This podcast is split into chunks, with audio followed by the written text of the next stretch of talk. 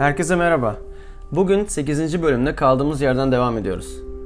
Osmanlı İmparatorluğu'nun 1. Dünya Savaşı'na girmeden önceki beklentisi kısa süreli bir savaşın sonucunda kazanımlar elde etmekti. Ancak Almanların Batı cephesindeki saldırısı Siper Savaşı'na dönüşünce Almanların gözünde Osmanlıların katkısının önemi arttı.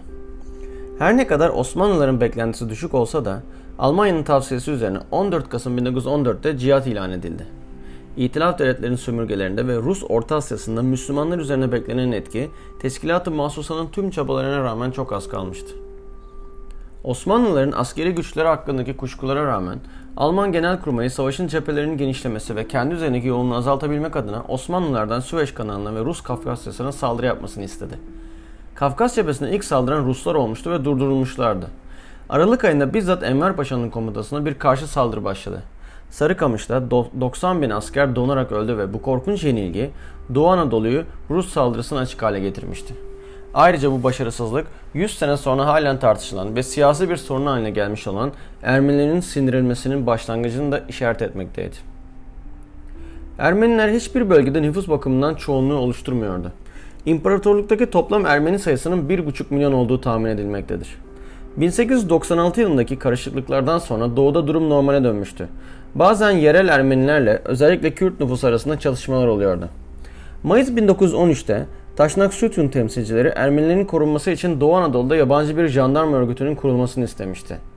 Bu konuda cemiyet çalışmalar yapmış, İngilizlerle görüşmüş ve birer Norveçli ve Hollandalı müfettişin bölgeye gel gelmesine karar verilmişti. Ancak savaşın çıkması bu planları engellemişti. Savaş patlak verdiğinde Ermeni milliyetçileri Doğu Anadolu'da bir Ermeni devleti kurulması olanağını Rusların zafer kazanmasına görüyorlardı. Rus propagandası bu emelleri cesaretlendiriyordu. Birkaç bin Ermeni Rus ordusuna katılmıştı. Ermeniler Osmanlı ordusundan firar etmekte ve Osmanlı hatlarının gerisine gerilla faaliyetleri yürütmekteydi. Osmanlı ordusu cephe gerisine kısmi tecirler yani bir bölgedeki bir grup insanın yerlerini zorla değiştirilmesi durumunu uyguluyordu. 1915 Mart ayında İttihat ve Terakki Merkez Komitesi savaş bölgesindeki tüm Ermenileri Suriye çölünün ortasındaki Zor'a ve oradan da Güney Suriye ve Mezopotamya'ya tecir etme kararı aldı. Geri çekilen ordunun gerisinde Van'da bir Ermeni ayaklanması olması aciliyet duygusunu arttırdı. Tecirler kesin ve ciddi olarak Mayıs ayında başladı. 1915 yazında Doğu ve Orta Anadolu Ermenilerden temizlenmiş bulunuyordu. Bunu batıdaki Ermenilerin teciri izledi. Kimi yerlerde ailelere 24 saat önceden haberdar haber verilirken diğer yerlerde birkaç gün önceden haber veriliyordu. Mal ve mülklerini bazı yerlerde satmalarına izin veriliyor, bazı yerlerde ise mallar yetkililer tarafından gözetim altına alınıyordu. Bazı yerlerde eşek ve arabalara izin verilirken başka yerlerde herkes yaya yürüyordu. Tecir edilen Ermenilere jandarma askerleri muhafızlık ediyor, son derece az sayıda olmalarına rağmen Ermeniler tarafından hiç direniş gösterilmiyordu. Bu tecirler çok sayıda Ermeninin ölümüyle sonuçlanmıştı. Buraya kadar anlattıklarım genel kabul gören tarihsel olgudur. Anlaşmazlıklar ise 3 usul üzerine sürmektedir. Birincisi tecir gerekli miydi sorusuna Türk tarihçiler kimin sadık, kimin Ruslar için çalıştığı bilinmediği için gerekli olduğunu söylerken karşı taraf tecirin sadece savaş bölgesiyle değil tüm ülkede uygulandığını söylemektedir. İkincisi sayılarla ilgili. Türkler 200 bin kayıp derken Ermeniler 1,5 ila 2 milyon gibi bir sayı vermektedir. Emin olamasak da 600 ila 800 bin arasındaki ölü sayısı olası görünüyor. Üçüncü ve en önemli anlaşmazlık konusu maksada ilişkin ve soykırım var mıdır sorusudur. Türk tarafı Doğu Anadolu'da Ermeni çeteleriyle Kürt aşiretleri arasında bölgenin kontrolünü ele geçirmek için bir savaş verildiğini, tecir edilenlerin aşiretlerin saldırılarına maruz kaldığını ve devletin bölgede otoritesinin yetersiz olmasından dolayı ölüm olaylarını engelleyemediğini söylemektedir. Ermeni tarafı ise devletin işe bulaşmış olduğuna dair belgeler sunsa da bu belgelerin Andonya'nın belgelerinde olduğu gibi sahte olduğu ortaya çıktığı için birçoğunun yalan olmasıdır. Hükümetin parmağı olduğunu iddia eden tüm yayınlar Amerikan ve İngiliz savaş zamanı ortaya attıkları propagandalara dayanmaktadır. Öte yandan birçok Alman kaynağında hükümetin parmağı olduğu iddiası yer almaktadır ve Almanlar müttefik oldukları için bu konuda ses çıkarmamışlardır. Öyleyse çıkaracağımız sonuç nedir? Tanık raporlarından ama sadece Alman, Avusturyalı, Amerikalı ve İsviçreli misyonerlerinki değil ayrıca Osmanlı yetkilileriyle sürekli temas halinde olan Alman ve Avusturyalı subaylardan, Ermeni olaylarını araştıran mahkemelere sunulan kanıtlardan, iddiaçıların anılarından çıkan sonuç Osmanlı hükümetinin soykırıma karışmadığıdır. Bu noktada bizzat bu kitabın yazarı Erik Jan Zürcher şöyle yazmaktadır. İttihat ve Terakki Cemiyeti içerisinde Talat Paşa'nın kontrolündeki bir örtülü çekirdek güç Doğu sorununu çözmek için Ermenileri yok etmeye karar verdi ve bu planı uygulayabilmek için bölgedeki karışıklıklardan ve tecirden yararlandı. Bahattin Şakir'in emriyle bazı valiler emri uygularken bazı vali ve subaylar reddetmişti ve bunların yerleri değiştirilmişti. Cemiyetin arşiv kayıtları olmadığı için ispatlanamasa da erkekler tecir sırasında kadınlardan ayrı gruplara ayrılmıştı ve Osmanlı ordusundaki Ermeni askerlerin silahları alınmıştı. Çoğunlukla kadınların yoldaki zor şartlara dayanabilirse ölmeden Suriye çölüne ulaşması erkeklerin yolda öldürüldüğünü akla getiriyor. Çöldeki kamplardaki kötü koşullardan dolayı ölümler kamplarda da devam etmişti. Kafilelere aşiretler saldırıyor, çoğu zaman eskiden Ermeni çetelerinin yaptıklarının intikamını alıyorlardı. Çok sayıda Ermeni kızı Müslüman aileleri tarafından evlat edinilmiş, bazılarıyla evlenilmişti ve bu kızlar Müslüman olmuştu. Neden cemiyet içindeki bu elit grup Ermenileri yok etmeye karar verdi? Ermeni tarihçilerin dediği gibi Türkçülük değildi. Türkçülük o dönem çok yaygın bir fikir değildi. Daha çok Müslüman milliyetçiliği vardı ve bunun nedeni hem Balkanlardan hem de Kafkasya'dan zorla sürülen yüz binlerce Müslüman bir kez daha Hristiyan bir güç tarafından yenilgiye uğratılıp topraklarını kaybedemezdi.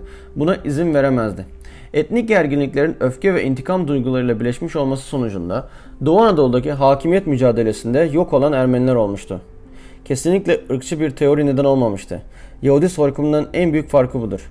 Her ne kadar güçlü toplulukların hayatta kalacağını savunan sosyal Darwinizm teorisine inanan cemiyet üyeleri varsa da Ermeni sorununu ideolojiyle açıklayamayız. Şimdi Birinci Dünya Savaşı'ndaki cepheleri anlatmak istiyorum. Ocak 1915'te Mısır Süveyş'e yapılan saldırı başarısız oldu ve 1916'da yapılan ikinci saldırısı da, saldırı da başarısız oldu. Osmanlı ordusu Filistin'e çekildi. Cihat ilanı etkili olmamış, tam aksine Arap isyanları başlamıştı ve Osmanlı'yı zor duruma sokmuştu. Süveyş kanalındaki başarısızlık üzerine İngilizler Basra körfezine asker çıkardı. Esas saldırı ise Çanakkale olacaktı. İstanbul'un işgaliyle Osmanlı savaş dışı bırakılacak ve Rus cephesine yapılacak ikmalle Almanya çökertilecekti. Fransız ve İngiliz donanmasının 18 Mart'ta ağır kayıplar vermesiyle karaya asker çıkarmaya karar verdiler. 25 Nisan'da iş, işgal başladı ancak Osmanlı direnişi karşısında ilerleyemediler. Gelibolu'daki çarpışmalar Osmanlılar için bu savaşın en ağır kaybıydı. 300 binden fazla şehit vardı. Gene de İngiltere'ye karşı kazanılmış bu zafer ulusal bir gurur kaynağı oldu ve Mustafa Kemal'in başarılı komutası onu daha sonra Kurtuluş Savaşı'nın lideri konumuna getirecekti. Osmanlı ordusu 1916'da da bir başarı daha kazandı. Bağdat yönünde ilerleyen İngiliz ordusu Kutilhamare'de esir alındı. Osmanlı tümenleri ayrıca Romanya ve Galicia'da savaştılar. 1916 yılının ikinci yarısından itibaren her cephede işler ters gitmeye başladı. Ruslar ilerlemiş, Trabzon, Erzurum ve Van'ı almışlardı. Mekke Şerifi Hüseyin'in başlattığı Arap isyanı ve İngilizlerin saldırılarıyla Bağdat kaybedilmişti. Osmanlı ordusu açlık ve hastalıkla boğuşuyordu. Sıtma, bit, kolera, iskorpit hastalıkları askerleri öldürüyor, askerler kıyafet bulamıyor, çıplak ayak yürüyordu. Koşullar o kadar kötüydü ki askerler topluca firar ediyordu. Savaş boyunca 500 bin kişi firar etmişti. 1916'da 800 bin asker silah altındaydı. Firarlardan sonra 1918'de sadece 100 bin asker kalmıştı. Ulaşım büyük sıkıntıydı. Doğrudan demiryolu bağlantısı yoktu. Almanya'dan gelen cephanenin Filistin'e gönderilmesi için toplam 12 kez yükleme boşaltma yapılması gerekiyordu. Almanlar savunma pozisyonu yerine Bağdat'a saldırı planı oluşturdular. Yeni kurulan orduya Yıldırım Ordusu denildi. Alman destek kuvvetleri de katıldı ancak 1917'de Kudüs düştü. O yılın Osmanlılar açısından tek olumlu gelişmesi Rus hükümetinin Kasım 1917'de ateşkes istemesiydi. Rusya'da sosyalist bir devrim olmuştu. Ruslar 1878'de aldıkları bölgeler dahil Doğu Anadolu'yu boşalttılar. Brest-Litovsk anlaşması imzalandı. O sırada Bolşevik alettarı bir Transkafkasya Cumhuriyeti kurulmuştu.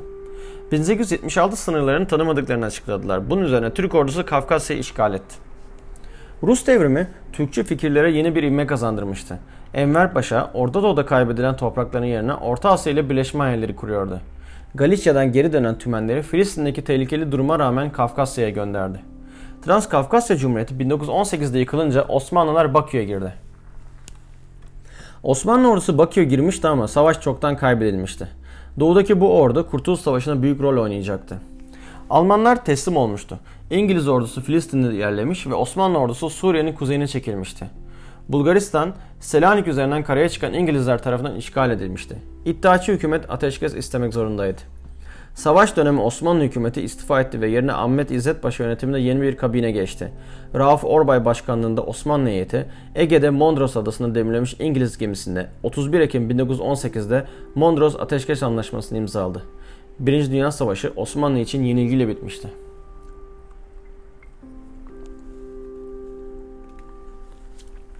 1913-1918 yılları arasında reform politikalarıyla toplumsal ve kültürel alanda değişimler görüldü. 1914'te kapitülasyonların kaldırılmasıyla hükümet ilk kez kendi ülkesinde serbestçe yasama programına girişti. Ordu esaslı şekilde yeniden düzenlendi, yaşlı subaylar tasfiye edildi. General Limon van Sanders yönetimindeki 70 kişilik bir Asman, Alman askeri heyetine orduyu ıslah etme görevi verilmişti ve bu heyet 700 kişi olacak ve büyük bir nüfuz elde edecekti. Taşra idaresine kısmen ademi merkeziyet ile yani yerel idarelere yetki verilmesi Araplarla bu sayede Araplara kazanılmaya çalışmıştı. Ulemanın konumu zayıflatılmış, Şeyhülislam kabineden çıkarılmıştı. Şeriye mahkemeleri layık Adliye Bakanlığı'nın emrine verildi. Medreseler Eğitim Bakanlığı'na tabi kılındı ve vakıfları yönetecek bir Vakıflar Bakanlığı kuruldu. Medreselerin eğitim programları layıkleştirildi, yabancı dil dersi konuldu. Aile hukukunda şeriat hakimdi. O alanda da Alman yasaları miras hukukuna uygulandı. Kadınların boşanma hakları genişletilmiş, çok eşlilik yasaklanmıştı. Kızlara eğitim hakkı verilmişti ve kadınlar az da olsa çalışmaya başlamıştı. Aslında Cumhuriyet döneminin devrimlerinin ilk adımları bu dönemde başlamıştı. Bir diğer önemli reform programı ekonomide olacaktı ve amaç ekonomiyi yabancıların ve Osmanlı Hristiyanların denetiminden kurtarmaktı. İttihatçılar liberal bakış açısına sahiptiler. Ticari işlemleri ve mülkiyete ilişkin mevzuatı modernleştirdiler. Maliye Bakanı Mehmet Cavit Bey, yabancı yatırım ve dışarıdan ithal edilecek iş yönetim bilgisine önem veriyordu. Ancak diğer Avrupa liberal devletlerinden daha zayıf olduğu için korumacı politika yapması gerektiğini görmüyordu. Hatta Japon hükümetinden bile uzman istenilmişti. Grevlerin bastırılması örneğinden hatırlarsanız hükümet kapitalistlerden yanaydı. Kırsal bölgelerde toprak sahiplerinin mülkiyet haklarını korudular vergi denetimi düzenlendi ve devlet geliri %25 yükseldi. Osmanlı ilk gerçekçi ve modern bütçesini açıkladı. Anayasanın yürürlüğe girmesiyle hayal edildiği gibi yabancı yatırımlarda bir artış olmadı. Aksine yabancılar yeni rejimin milliyetçiliğinden korkmuşlardı. Gümrük tarifesinin %4'e yükseltilmesine Avrupalı güçler izin vermedi. 1910'da Fransa ve İngiltere Osmanlı'ya borç vermemişti. Alman Deutsche Bank bu durumdan yararlandı ve borç vermeyi kabul etti. O dönem milliyetçi ekonomi politikalarını destekleyen bir Alman İstanbul'da yaşıyordu. Parvus takma adıyla bilinen Alexander Helpant gençken Almanya'ya göç etmiş ve orada sosyalist, sosyalist harekete katılmış bir Rus Yahudisiydi. 1905 Rus devriminden sonra Rusya'ya dönmüş, 1912'den sonra İstanbul'a yerleşen Parvus gazeteciliği, Alman ajanlığını, silah tacirliğini ve Marksist düşünürlüğünü birlikte yürütüyordu. Parvus Osmanlı için emekçi sınıfı olmadığı için sosyalist devrimi savunmuyor ama Türk Yurdu dergisinde milliyetçi ekonomi politikalarını destekliyor, yerli ticaret ve sanayi burjuvazisinin yaratılmasını savunuyordu. 1914'te kapitülasyonlar kaldırıldığında gümrük tarifeleri yükseltildi ve dış borçların ödemesinin durdurulduğu ilan edildi. Haziran 1914'te Osmanlı sanayi ürünlerinin ithal edilen benzerlerinden %10 daha pahalı olsalar bile tercih edilmesini şart koşan talimatname çıkarılmıştı. Savaş sırasında vurgunculuğa göz yumulmuştu ve yerli bir burjuvazi kurulmaya çalışılıyordu. İzmir Cemiyet Sekreteri Celal Bayar tarafından verilen gözdağı ile Rumlar şirketleri Müslüman girişimcileri devrettiler ama işletme tecrübeleri olmadığı için bu şirketler başarıyla yönetilemedi. Çanakkale zaferiyle milli iktisat programı hız kazandı. Milli şirketler destekleniyordu. Esnaf cemiyeti ile bir nevi lonca gibi dayanışma örgütü kurulmuştu. Savaş her çeşit malda, özellikle gıdada olağanüstü bir talebe yol açmıştı. İstanbul'un buğday kaynakları geleneksel olarak Ukrayna, Rusya ve Romanya'ydı. Savaş nedeniyle Anadolu bu ülkelerin yerini alacaktı. Ama sermayeyi biriktiren küçük çiftçiler ve ortakçılar değildi. Yüksek fiyatlardan yararlanamamışlardı. 1916 zenginleri diye fiyat artışlarından yararlanan şehirli bir kesim oluşmuştu. Küçük Gölü'nün fakir kalmasının nedeni taşımacılıkta ve pazarı kullanmada büyük toprak sahiplerine ve kent tüccarlarına bağımlıydılar ve Osmanlı ordusunun asker gücü sağlıyorlardı. Yüz binlerce erkek evlat Kafkasya'da, Çanakkale'de, Filistin'de, Irak'ta ölmüştü. 1913 yılı tıpkı siyasal ve ekonomik gelişmelerde olduğu gibi imparatorluktaki ideolojik akımların etkisinde tam bir değişim simgeliyordu. Eski rejimin son zamanlarında çok azalmış dergilerin sayısı devrimden sonra 30 kat artmıştı. Toplumsal tartışmalar özellikle birbirleriyle rekabet eden 3 ideoloji özgürce konuşuyordu. Bu üç ideolojiden birincisi yeni Osmanlıların farklı cemaatleri Osmanlı tahtı etrafına birleştirme yönündeki eski ülküsü Osmanlıcılık, İslami uygulamaları ve İslam ümmeti üzerindeki dayanışmaya esas alan Pan-İslamcılık ve Türkiye halkları Osmanlı bayrağı altında birleştirmeyi isteyen Pan-Türkçülük.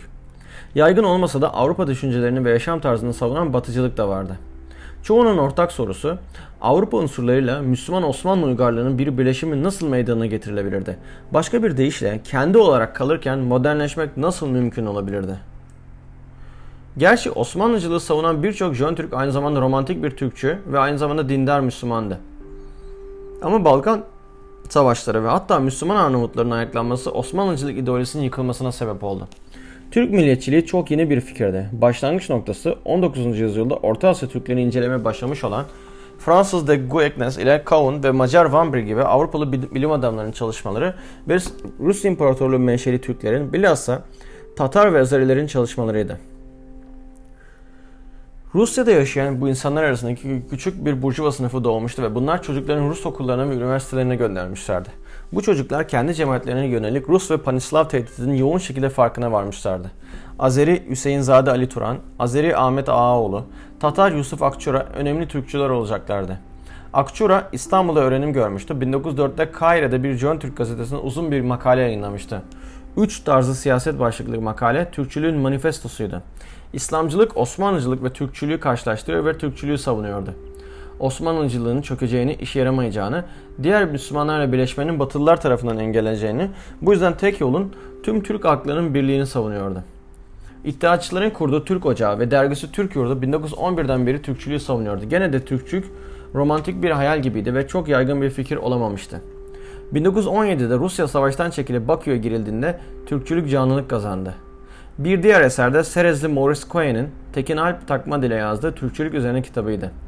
Aynı zamanda Türk milliyetçiliğinin Türklerin merkezi toprağı Anadolu'dur diye Anadolu'ya ağırlık veren ve Türk köylüsünün kültürünü ülküleştiren ikinci bir türü daha gelişiyordu. Gene de Anadolu köylüsünün yaşamını iyileştirmek adına hiçbir şey yapılmadığı için romantik bir hayaldi. Ama Cumhuriyet kurulunca halkçılık ile gelişecekti. İslamcılık ise 2. Abdülhamit döneminde güçlüydü ancak cihat ilanında görüldüğü üzere çökecekti. Ancak İslamcı düşünceyi sırf muhafazakarlıkla açıklayamayız. 31 Mart ayaklanmasındaki gericilerle anayasayı destekleyen İslami reform taraftarları da vardı ve farklıydılar. Said Halim Paşa, Mehmet Akif Ersoy, Eşref Edip Fergan, Sırat-ı Mustakim dergisi modern İslamcılardı. Toplumsal canlanmaya, İslami değerlere dönüşle ulaşılacağını savunuyorlardı. Kökleri 2. Meşrutiyet dönemine uzanan önemli bir İslami hareket ise Nakşibendi tarikatının yenilikçi kanadına mensup Said Nursi'nin kurmuş olduğu Nurculuktu. İddiaçılara yakındı ve Nurculuk zamanla büyüyecekti. Osmanlı mirasının değişik unsurlarıyla Avrupa'yı tazda modernleşmenin sentezine yönelik en yaratıcı ve tutarlı girişim Fransız sosyolog Durkheim'ın takipçisi Mehmet Ziya Gökalp'ten geldi. Toplumun birey üzerindeki üstünlüğüne ilişkin düşüncelerini benimsemişti. Gökalp'e göre Türk ulusu kendi güçlü kültürüne sahipti. Bu kültür kısmen Arap, kısmen Bizans uygarlığının istilası altında kalmıştı. Kurtuluşun yolu Türk kültürüne sahip çıkarken Avrupa uygarlığından yararlanmaktı. Aslında Namık Kemal'in düşüncelerini tekrarlıyordu. Hem Türk ocağında hem de cemiyette gök kaybın ağırlığı vardı. Jön Türklerin ideolojik tartışmalarının anlaşılması önemlidir. Ancak iktidarı elinde bulunduran lider takımı ideolojik değil, eylem adamıydı. Onların amacı ideolojik bir programdan çok ortaklaşa bir tutumlar bütünüydü. Bu tutumdaki en önemli unsurlar milliyetçilik, nesnel bilimsel doğru inanç, eğitimin gücüne önem verme, merkezi devletin önemi, değişime ve ilerlemeye olan inançtı. Bu bölümün sonuna geldik. Bir sonraki bölümümüz Kurtuluş Savaşı. Beni dinlediğiniz için teşekkürler.